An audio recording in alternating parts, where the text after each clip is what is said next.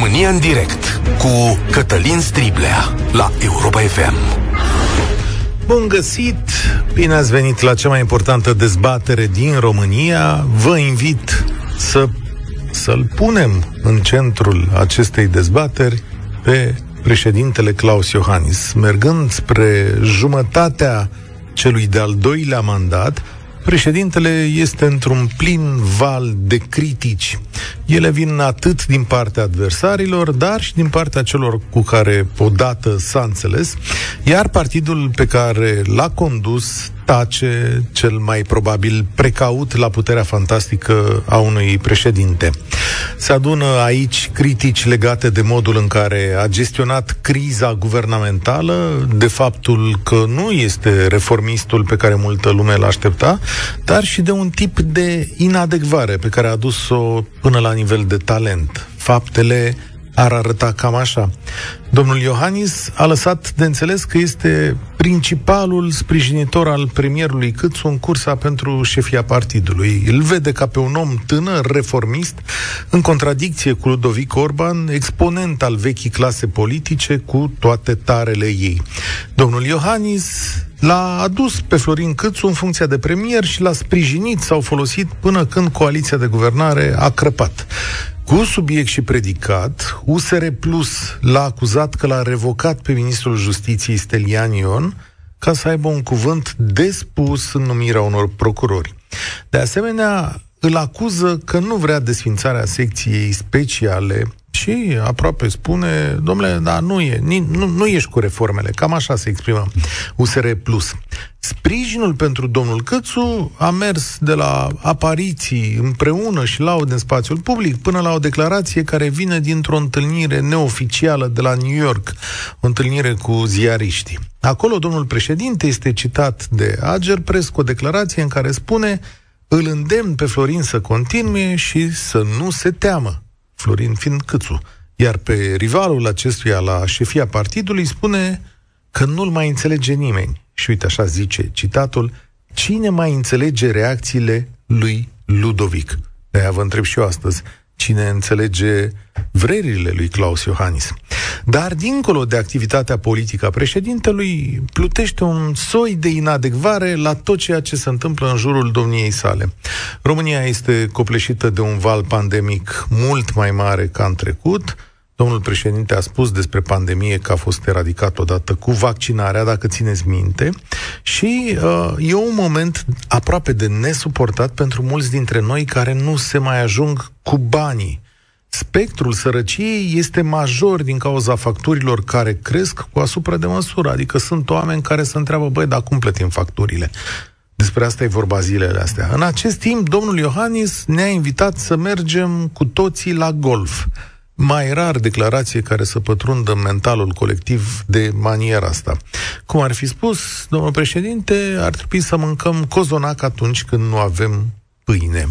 În egală măsură, de câteva lucruri putem fi siguri, președintele păstrează o anumită stare de echilibru politic, suntem siguri de parcursul european al României, suntem siguri de aliații noștri și cu siguranță știe să păzească valorile democrației atunci când este sau a fost nevoie în trecut. Dar cum intră în ultima parte a mandatului său, cu partidul pe care și-l dorește și păstrând aproape toată puterea în România, noi, sau eu îmi propun astăzi ca împreună cu voi să vedem dacă merge într-o direcție bună și corectă. Și de asta vă dau numărul de telefon și vă spun și întrebările 0372069599 încă o dată, că poate sunt oameni care vor să ne sune întâia dată, 0372069599. Cum judecați acțiunile lui Claus Iohannis și ce așteptări aveți acum de la el? A răspuns, dacă tot vorbim de așteptări, celor pentru care l-ați votat? Și cum vedeți, domnule, implicarea asta, sprijinul acordat lui Florin Câțu? Până la urmă, ar fi ce vă place și ce vă deranjează la domnul președinte? Cred că e prima dată, nu? Când vorbim aplicat despre domnul președinte, încerc să-mi aduc aminte am uitat în foi recent, dar n-am găsit. Așadar, România în direct este și pe Facebook. Începem de acum. Voi sunteți cei care, de fapt, aveți dreptul la cuvânt și puteți să vă exprimați după ce a făcut-o toată lumea. Politicieni, analiști, jurnaliști. Salutare, Mihai! Uh, bună, Cătălin! De la început, uh, domnul Claus Iohannis uh, nu mai este președintele meu de mult timp. L-am votat că a fost, ne- a fost nevoit să-l votez și a doua oară în concordanță cu ce candidat avea PSD-ul. Nici nu vreau să dau nume, că mă enervez instantaneu. Uh, la, la, la, la ce se întâmplă acum, deci nu, nu, nu mai este de mult ce trebuie să fie. Dar ce trebuie să fie? Păi, uh, a semnat uh, de mult, de mult. Uh, nu, nu, nu, nu am conceput niciodată treaba că a demis-o pe, pe Codruța și Asta în primul rând. De, de atunci n-a mai fost președintele meu. A trebuit să-l votez pentru a nu ieși cine... Da, doamna Dăncilă era la data Doamna respectivă. Dăncilă, da, exact. Da, pe doamna și a dat-o afară, cum ar spune domnul președinte, pentru că îl obliga într-o oarecare măsură și o uh, decizia Curții Constituționale nu avea multe mișcări în jocul acela. Da, nu avea multe mișcări, dar trebuia să iasă el, nu să-l trimită pe... Uh, pe doamna, pe cel pur- care l-a trimis. Pe doamna purtător de Purtătorul cuvânt. de cuvânt, da, exact. Atunci, da. Deci n-a, n-a scos nicio, niciun cuvânt în, în plus de faptul că îi pare rău că este uh, o, o, un act care este uh, peste voința lui, absolut nimic. Absolut nimic. Și ce mai adaugi la dezamăgiri? La ce mai... Vă, sunt foarte multe. Sunt foarte multe. Uh, uh, și faptul că uh, nu este cel care trebuie să fie un președinte reformator, ba din contră, este retrograd în ceea ce mm. face și prin acțiunile pe care le face. Retrograd? Este... Adică ce-ți veni? Da, e retrograd, absolut retrograd, pentru că dacă vroia o reformă cu adevărat în, în, în, în România, se implica mai mult între, în conflictul dintre USR și, și PNL. Adică l-ar fi rezolvat Spuneam, la fel. Problema altfel, trebuia să cheme la, la convorbiri înainte de a demite. I-a semnat efectiv așa, în, cu, cu, cred că cu inima împăcată și cu sufletul împăcat că, că scapă de USR+. Plus. Da, uite, la asta nu m-am gândit. Nu știu dacă are inima împăcată, sincer, nu cred că are inima împăcată, dar Când cred... în brațe un, un, un om ca și Câțu și vrei neapărat ca, să, ca, ca el să, să continue uh, ce, ce face în momentul de față, este clar că, că nu avea nicio intenție de, de, de, a, de a negocia uh, o, și de a media o, o, această ceartă între, între ghilimele spusă. Da. Cred că i-a convenit de minune, pentru că urmau să se schimbe șefii parchetelor și a, a instanțelor superioare, i-a picat ca o mânjă treaba asta, ca, ca, ca să nu aibă un alt conflict în interiorul partidului. Interesant ceea ce spui. Mulțumesc tare mult, Mihai. Eu cred că pe alocuri chiar poate a și forțat Cotroceniu la un moment dat plecarea lui Stelian Ion. Așa mă gândesc, căci Până la urmă, președintele, oricare ar fi fost el, vrea să aibă un cuvânt de spus în numirea unor uh, procurori. Sigur că nu e sistemul cel mai uh, bun, Sigur că noi înșine, la venirea lui Traian Băsescu, am stricat acest sistem. Culmea pe care îl reparase Cristian Iaconescu înainte de intrarea uh, în Uniunea Europeană și dăduse toată puterea de numire la CSM. Dar la data respectivă, când a revenit, uh, când a venit domnul Trean Băsescu și noua putere, s-a uh, mutat iarăși jocul în partea politică și uite că în politică a rămas de atunci. Cristian, salutare! Ce-ți place, ce te dezamăgește la președintele Claus Iohannis? Uh, mulțumesc pentru posibilitatea de a interveni. Sunt votant în ambele, două, în ambele situații, în amb- cele două tururi în care a câștigat președinția.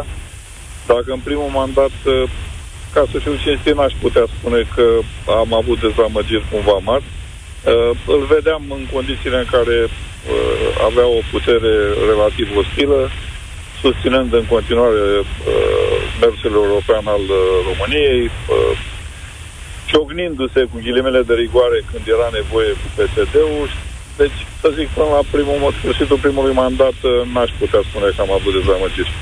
Ce nu s-a mi-a venit stricat? să cred, Așa, okay? așa, te nu, ascult. mi-a, nu mi-a venit să cred schimbarea, după mine, totală a comportamentului în al doilea mandat și în special începând cu 2019, uh, după momentul în care au fost alegerile și uh, vara uh, uh, lui 2020. În ce sens? Și-a păstrat uh, discursul european, dar dacă vreți o uh, comparație, nu știu cât de plastică cu fotbalul, uh, tot timpul a semnalizat uh, dreapta, dar din păcate în ultima vreme văd că face mai mult stânga. Deci, în vară, în vară a fost unul din cei care, după mine, uh, în vara lui 2020, unul din cei care a încercat să ridice cota PNL-ului și să scadă USR-ul. De atunci eu personal am început să am unele dubii și am zis, mă, dar ce avea omul ăsta? Că singura șansă, văd că toată lumea spune să iasă un guvern PNL-USR. Mai ales în condițiile în care, după uh, europarlamentare și prezidențiale, inclusiv uh, sondajele arătau că sunt sus. Dar nu-i poți După reproșa mine, că și-a susținut partidul pe care l-a condus. Nu, e aproape natural chestiunea asta, adică... Da, da, natural e să susții partidul și să încerci să-l susții în ideea în care să aibă șanse să ajungă la, po- la putere, da? Ori singura șansă era USR-ul. Măcar că le-ar fi spus, băi, nu vă mai loviți între voi, mă. Dar uh, l-am auzit și pe antevorbitorul meu și eu înclin să cred că a avut acea temere că USR-ul de fapt va lua din electoratul PNL-ului și atunci, așa cum spui tu, e firesc natural să susțină mai mult PNL-ul. Da, Dar uite că a dus la situația în care, exact când au fost alegerile, procentele n-au mai fost cele în care credeam toți, care speram într-o schimbare, în reformă și așa mai departe, s-a ajuns la un guvern aproape de limită, iar în continuare în guvern, după mine, fără susținerea lui Iohannis, a președintelui Iohannis, cât n-ar fi avut nicio șansă să aibă gesturile pe care le-a avut. aici nu te pot contrazice. Îți mulțumesc tare mult, Cristian. Foarte interesantă analiza ta. Din păcate nu ne auzeam strălucit și și asta contează și la radio și în politică, modul în care te auzi. Uite, dacă e să adaug ceva profesional, mie nu-mi place, de exemplu, că domnul președinte nu dă domnule interviuri nu neapărat mie sau colegilor mei de aici, de la Europa FM, dar nu dă interviuri aproape nimănui. Știți vreun interviu în care domnul președinte să fi răspuns cu subiect și predicat la diverse, la diverse chestiuni, că sunt multe. Uite, apreciez acum că a avut o întâlnire cu jurnaliștii, dar trebuie să fie neoficială. Și îmi place când face uh, acele conferințe de presă lungi și ia măcar câte două, trei întrebări, adică sunt chestiuni grele de pus și la care trebuie să răspundă. Eu l-aș vedea mult mai des în spațiul public și de asta, cum să zic, conferințele alea de presă sunt binevenite, dar și interviurile au rostul lor. Asta ca să zic eu, de pe partea noastră, da, mai multe adăugați voi. Andrei, salutare, ești la România în direct. Uh, Bună, Cătălin. Andrei, sunt de la Cluj. Salut. Uh, ne auzim bine, da? E un fâșit acolo, nu știu ce, avem un mic uh, ghinion astăzi. Nu suntem chiar cum ne-am dorit, știi, exact ca la președinție. Parcă ne așteptam la altceva. Da. Ia zi. Știi că e foarte adevărat. Și eu l-am votat pe domnul Iohannis în ambele tururi. În primul tur uh, am, l-am votat pentru că am avut încredere și mi-a plăcut după episodul cu elefantul foarte mult despre el și știu în ce condiții uh, grele trebuia să ia tot felul de decizii. În al doilea rând, cred că l-am votat un pic în plus și din cauza contracandidatului pus în joc de către PSD. Dar uh, în același timp am uh, avut foarte mari dezamăgiri uh, din partea lui. Uh, sunt foarte supărat, în ghilimele, pentru episodul cu doamna Căveși. Uh, sunt foarte supărat pentru uh, episodul care se derulează în prezent cu această criză guvernamentală, pentru că în percepția mea, nu știu dacă am dreptate sau nu, dar cel puțin în percepția mea, eu cred că el este principalul vinovat, cel care a generat această criză politică și a girat-o. Și nu știu de ce și n-am înțeles care sunt calculele politice sau ce calcule sunt în spate, care este miza pentru el, uh, pentru că după acest mandat el ce va face în continuare? Da? Nu știm uh, ce va da. face, da. Clasa politică, să știi că se ocupă, vorbeam, vorbeam ieri la rațiunea zilei și am dat o explicație. Sunt foarte mulți politicieni care discută în culisele partidelor de o viitoare carieră politică a domnului președinte după acest mandat. Dar eu unul nu cred în chestiunea asta. O să auziți la televizor din ce în ce mai des lucrul ăsta. Eu am semne mari de, de întrebare asupra acestei perspective. Da, în fine. Eu am semne mari de întrebare și despre capacitatea lui de reacție și de a interpreta sub presiune uh, anumite lucruri. Uitați numai de uh, situația din Afganistan. A așteptat o săptămână ca să convoace CSAT-ul să vadă ce Dumnezeu fac cu uh, oamenii care trebuia să evacueze, care au fost în legătură cu diplomatici cu oamenii noștri de acolo sau uh, o, o, o altă chestie care pe mine cel puțin mă șochează. Uitați, acum este moțiunea aia de cenzură care nu știu ce se întâmplă cu ea, uite, moțiunea nu e moțiunea, ci este totuși o instituție de bază în democrație, faptul că poți să depui o moțiune de cenzură. Eu m-aș fi așteptat de la dânsul ca fiind garantul Constituției să intervină și să zică, băi, nu se poate să ne jucăm în halul ăsta cu o moțiune de cenzură. Păi, ce facem aici? Așteptăm să validăm că opoziția poate să depună o moțiune de cenzură când ne convine nouă sau n-am înțeles exact care e toată problema. Ce s-a întâmplat acolo este una dintre marile lovituri date democrației de la noi. Și nu trebuie să ne oprim să spunem acest lucru. Niciodată o dezbatere de, a moțiunii de cenzură nu a fost posibilă în România, împiedicarea dezbaterii la asta mă Exact, exact, este exact. foarte rău, adică s-a deschis un precedent. Un alt precedent care s-a deschis este cel cu dezbaterea prezidențială, dacă vrei, unde domnul președinte nu a vrut să facă o dezbatere. Mă rog, în fine, alegerea lui, dar și data viitoare, când vor veni alți candidați, nici aceea nu o vor face, din același punct uh, de vedere. Ce este însă, lucru cu care nu sunt de acord cu tine, este cel legat de dezamăgiri, pentru că un politician este supus dezamăgirii. Îți dai seama că nu există nicio lume ideală în care domnul Iohannis putea să ne satisfacă pe toți, adică să aibă un tip de acțiune în care noi să zicem, mamă, e minunat. Orice ar face este supus criticii, de aia și noi trebuie să fim echilibrați până la urmă. Dar ca votant de dreapta, eu m-aș fi așteptat la mult mai multe lucruri, în special în zona asta de reformistă, reformistă uh, de sprijinire uh, a reformelor, a schimbării, a schimbării clasei politice. Deci aici m-aș fi așteptat la mult mai multe lucruri din partea dânsului. Și o ultimă mare dezamăgire vine din zona aceasta de, de, de situație pandemică pe care o traversăm cu toții. Deci Aici ce marea relaxare este, cum să zic, exemplul vine de la vârf. Da. Că oamenii de sus se apucă și se relaxează și dau toate semnalele posibile. E adevărat ce spui. Nu vă speriați, oameni buni, nu se întâmplă, nu e grav, am eradicat pandemia, avem campania de vaccinare cea mai de succes și așa mai departe. Uitați-vă, deci noi suntem la coada clasamentului. Andrei, totul da, cu da. tot faptul că am avut un start foarte bun. Am foarte avut un start foarte bun avut. pentru că elitele noastre, îți mulțumesc tare mult, pentru că elitele noastre se mișcă mai repede decât elitele din alte părți. Sau pentru că la noi elitele tind să-și facă parte nu uitați că am avut vaccinare specială, pe lângă pensii speciale am avut vaccinare specială, da? La noi elitele se mișcă mult mai bine, sunt deasupra societății și reușesc să se mufeze la ceea ce face statul foarte repede. În alte state nu a fost așa. Campania a fost luată încetișor, a fost pregătită, după care s-a oferit populației și a venit ca un val mare din urmă.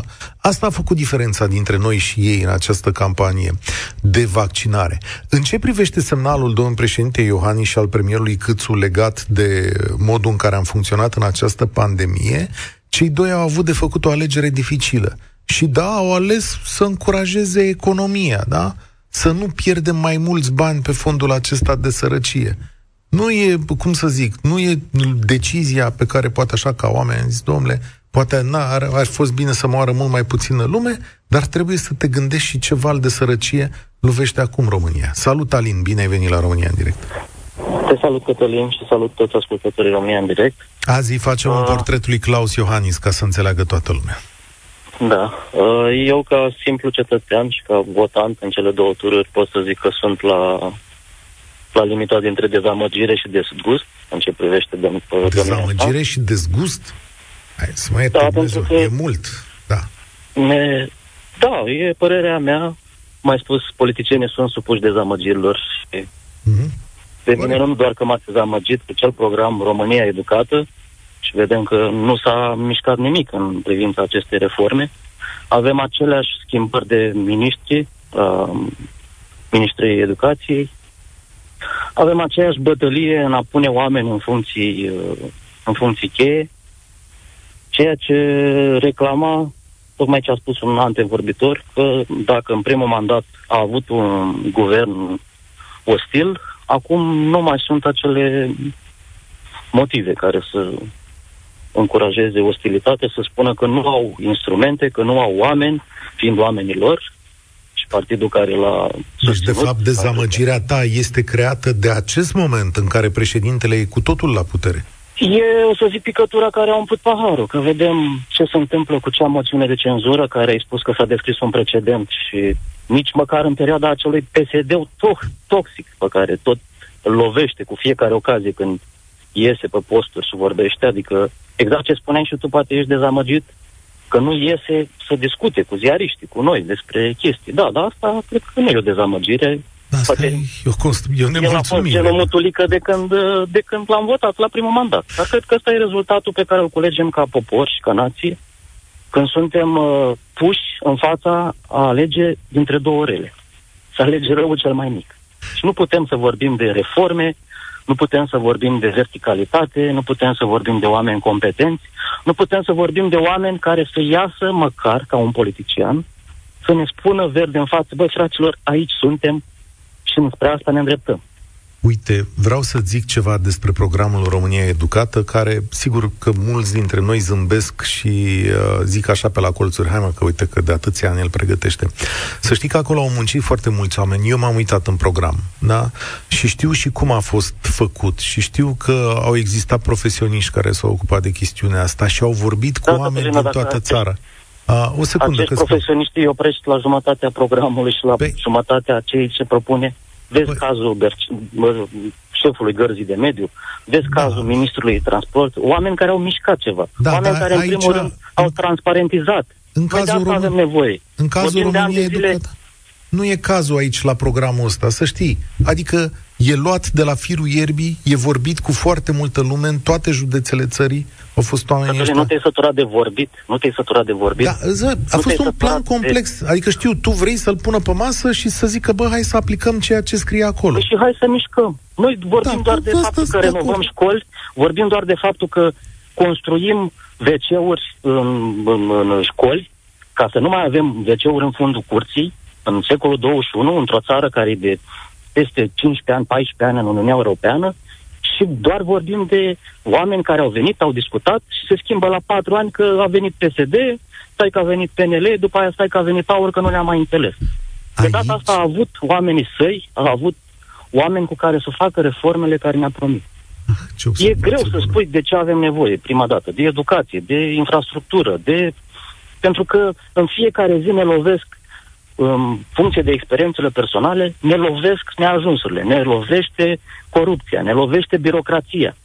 Și în funcție de ceea ce ne lovim fiecare, ne dăm seama că întreg sistemul nostru este defect și primul pas care ar trebui făcut să punem oameni incoruptibili, oameni cu coloană, oameni care să-ți spună verde în față când vii.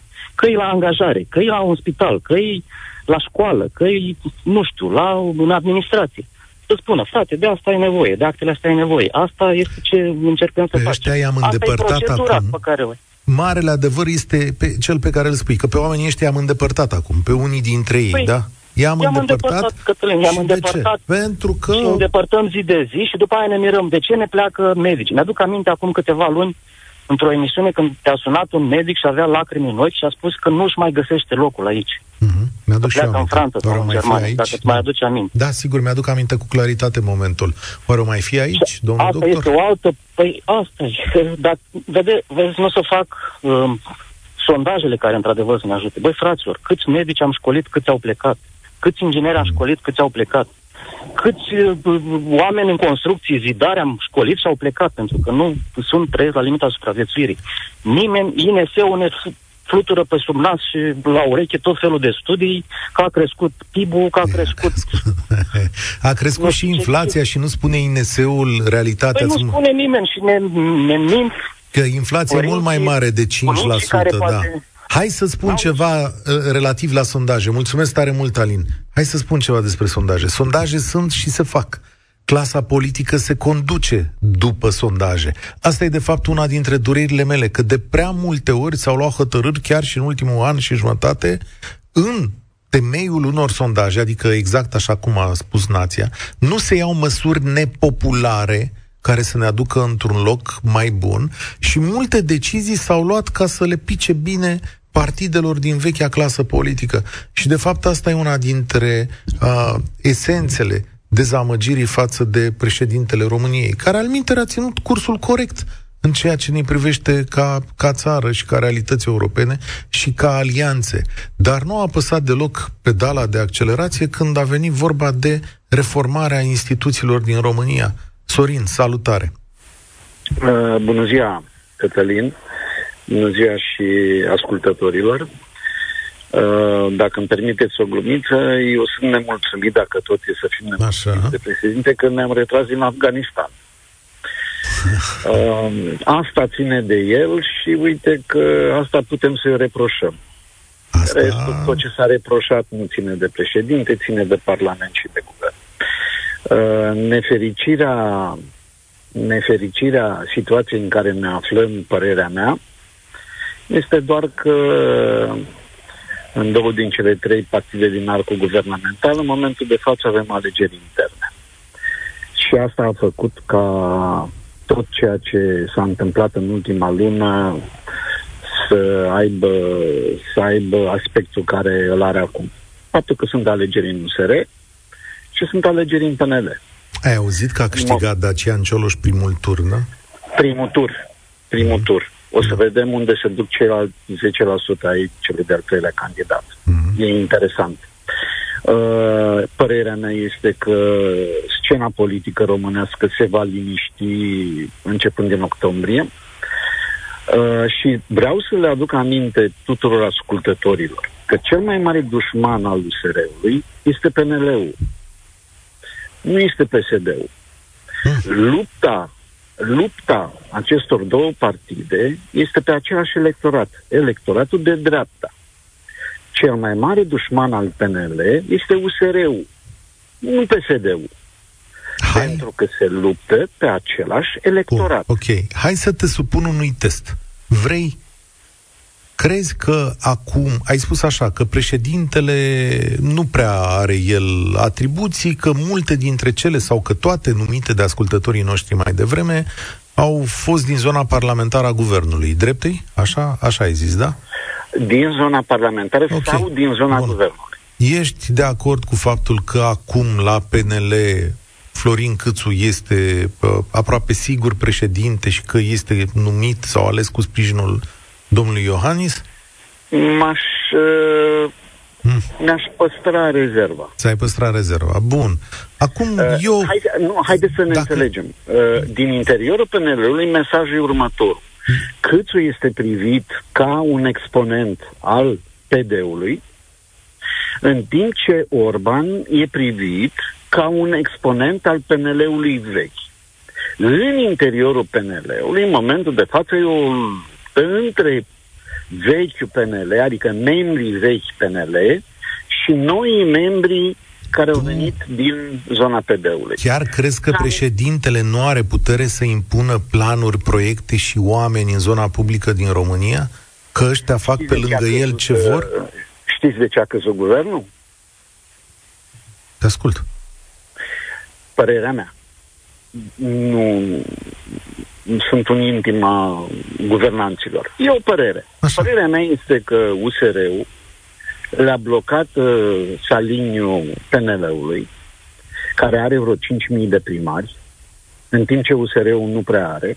USR-ul are...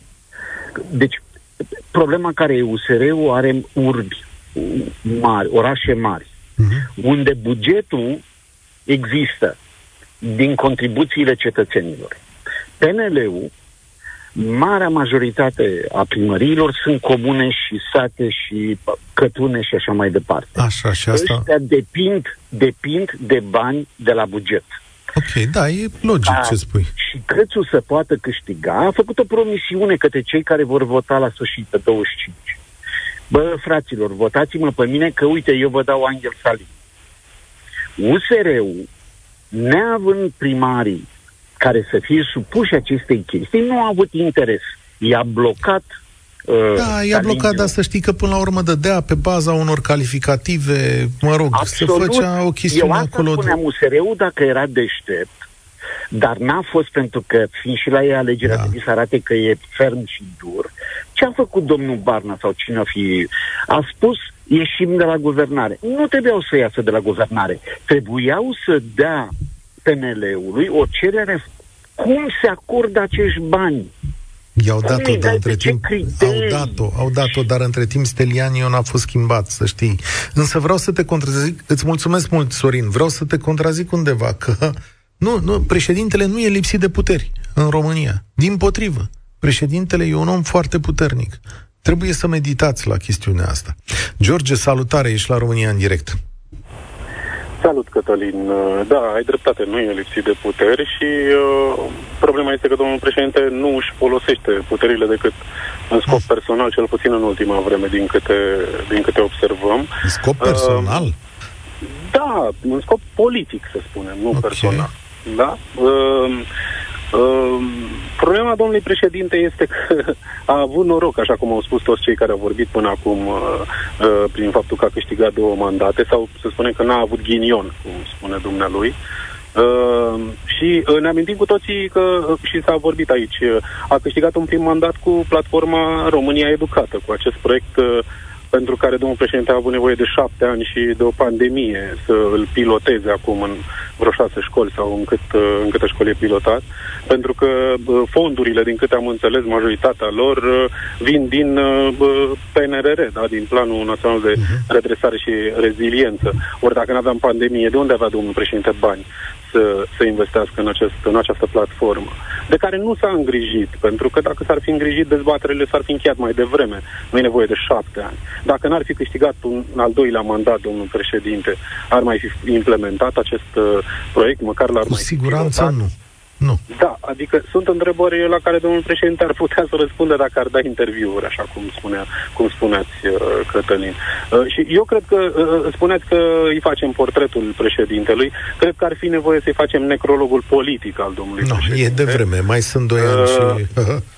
din punctul meu de vedere, uh, domnul președinte nu, nu se mai poate uh, bucura de încredere politică, pentru că este principalul uh, vinovat al actualei crize politice, care ne afectează pe fiecare dintre noi, în fiecare zi, atât timp cât această criză este, este în societate.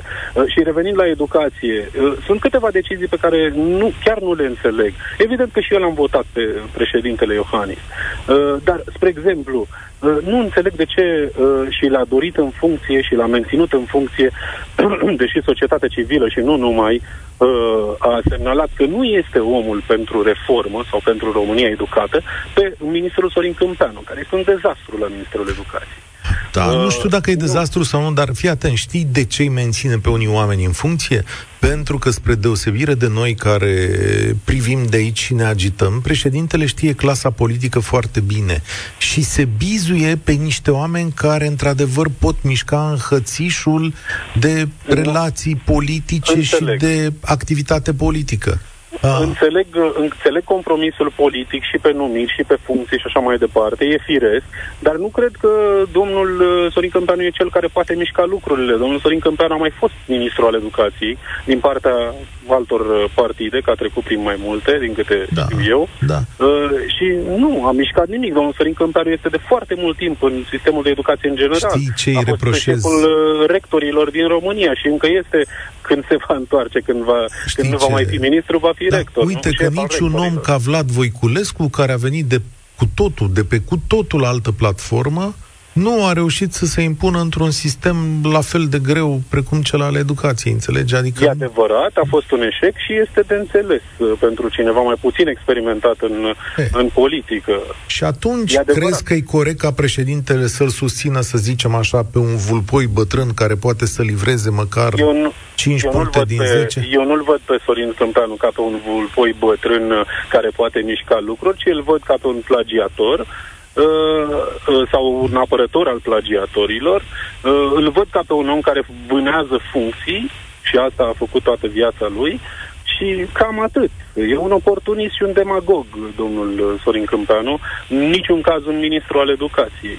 Iar domnul Claus Iohannis, din câte știm, a pus mare preț pe educație în discursurile dumnealui. Spui aici că, de profesor, fapt, nu? nu e numirea potrivită, asta spui. Nu este numirea din... potrivită și nu știu ci dacă i-a impus-o cineva. Doamne ferește, sper să nu. Dar Ei. Uh, nu, nu înțeleg, este, nu are logică această numire, mm. pentru că avea atâtea alte variante dacă ține la educația din România. Și, uh, da. mă rog, declarativ spune că ține. Nu pare uh, da. că ține. Iar uh, despre criza politică actuală, principalul vinovat este uh, Claus Iohannis, din punctul meu de vedere. Păi... Nu și-a exercitat uh, funcția, nu a fost un mediator um, și nu avea cum să fie un mediator calități... pentru că el a generat. Nu-i găsi și calități? Uitați, îi place Sigur golful. că îi găsesc calități. Da, știți care este problema cu Claus Iohannis? Că în, puțin, cu, în afara puținelor cazuri în care a făcut Așa. ce trebuia, a fost inutil. Iar noi nu avem nevoie de un președinte președinte nu e adevărat. din păcate, în perioada asta. Nu e adevărat. Sigur, deci... bine în poză, vorbește limbi străine, e un om prezentabil, reacționează mai că greu, plăcile, mă plăcile tectonice ale politicii din România s-au mișcat în ultima vreme cum și-a dorit domnul Claus Iohannis. Nu e inutil. Și mișcările pe care le-a făcut împotriva PSD-ului nu sprințare ca ale lui Traian Băsescu, dar majore au existat, adică cu compromisuri cu asta, cu un alt stil de lucru, care poate nu ne place. Dar niște lucruri a făcut și clasa politică o știe foarte bine. Că nu s-ar încolona, altfel că eu aproape o să pun pariu că domnul Cățu va câștiga. Deci nu s-ar încolona altfel uh, stimații din PNL la vot. Probabil, probabil că aveți dreptate. Politica e complicată la nivelul ăsta, dar nu putem să nu, să nu fim dezamăgiți de prestația da, lui Asta că nu vă, nu vă uh, invitați ma, să fiți fericiți. Mai ales, mai ales în ultima vreme, mai ales după câștigarea celui de-al doilea mandat și mai ales în cazul acestei crize politice, unde domnul Claus Iohannis nu doar că nu este un mediator, ci este un jucător în adâncire. Aha, iată ce interesant. Vă atrag atenția asupra unui lucru. Claus Iohannis în acest moment dispune de o putere egală cu a lui Adrian Năstase, dacă vreți. De asta e și așteptarea atât de mare să livreze, pentru că are formațiunea sa și el au toate pârghile ca să livreze aceste lucruri. Și anume, au primul ministru, au șefiile camerelor, fac numirile la celebrile servicii secrete, la mai toate instituțiile de stat. Dacă nu livrezi acum la această putere, atunci când? La asta vă invit să uh, meditați până luni când o să reluăm treaba asta. Luci și Andrei îmi pare rău că n-ați intrat în emisiune, dar dacă lăsați telefoanele aici, sigur ne auzim cu subiectul de luni, după congresul PNL-ului, când asta e viața, va trebui să rezolvăm criza politică. România în direct se încheie aici și merge la golf momentan. Eu sunt Cătălin Striblea și vă spun spor la treabă.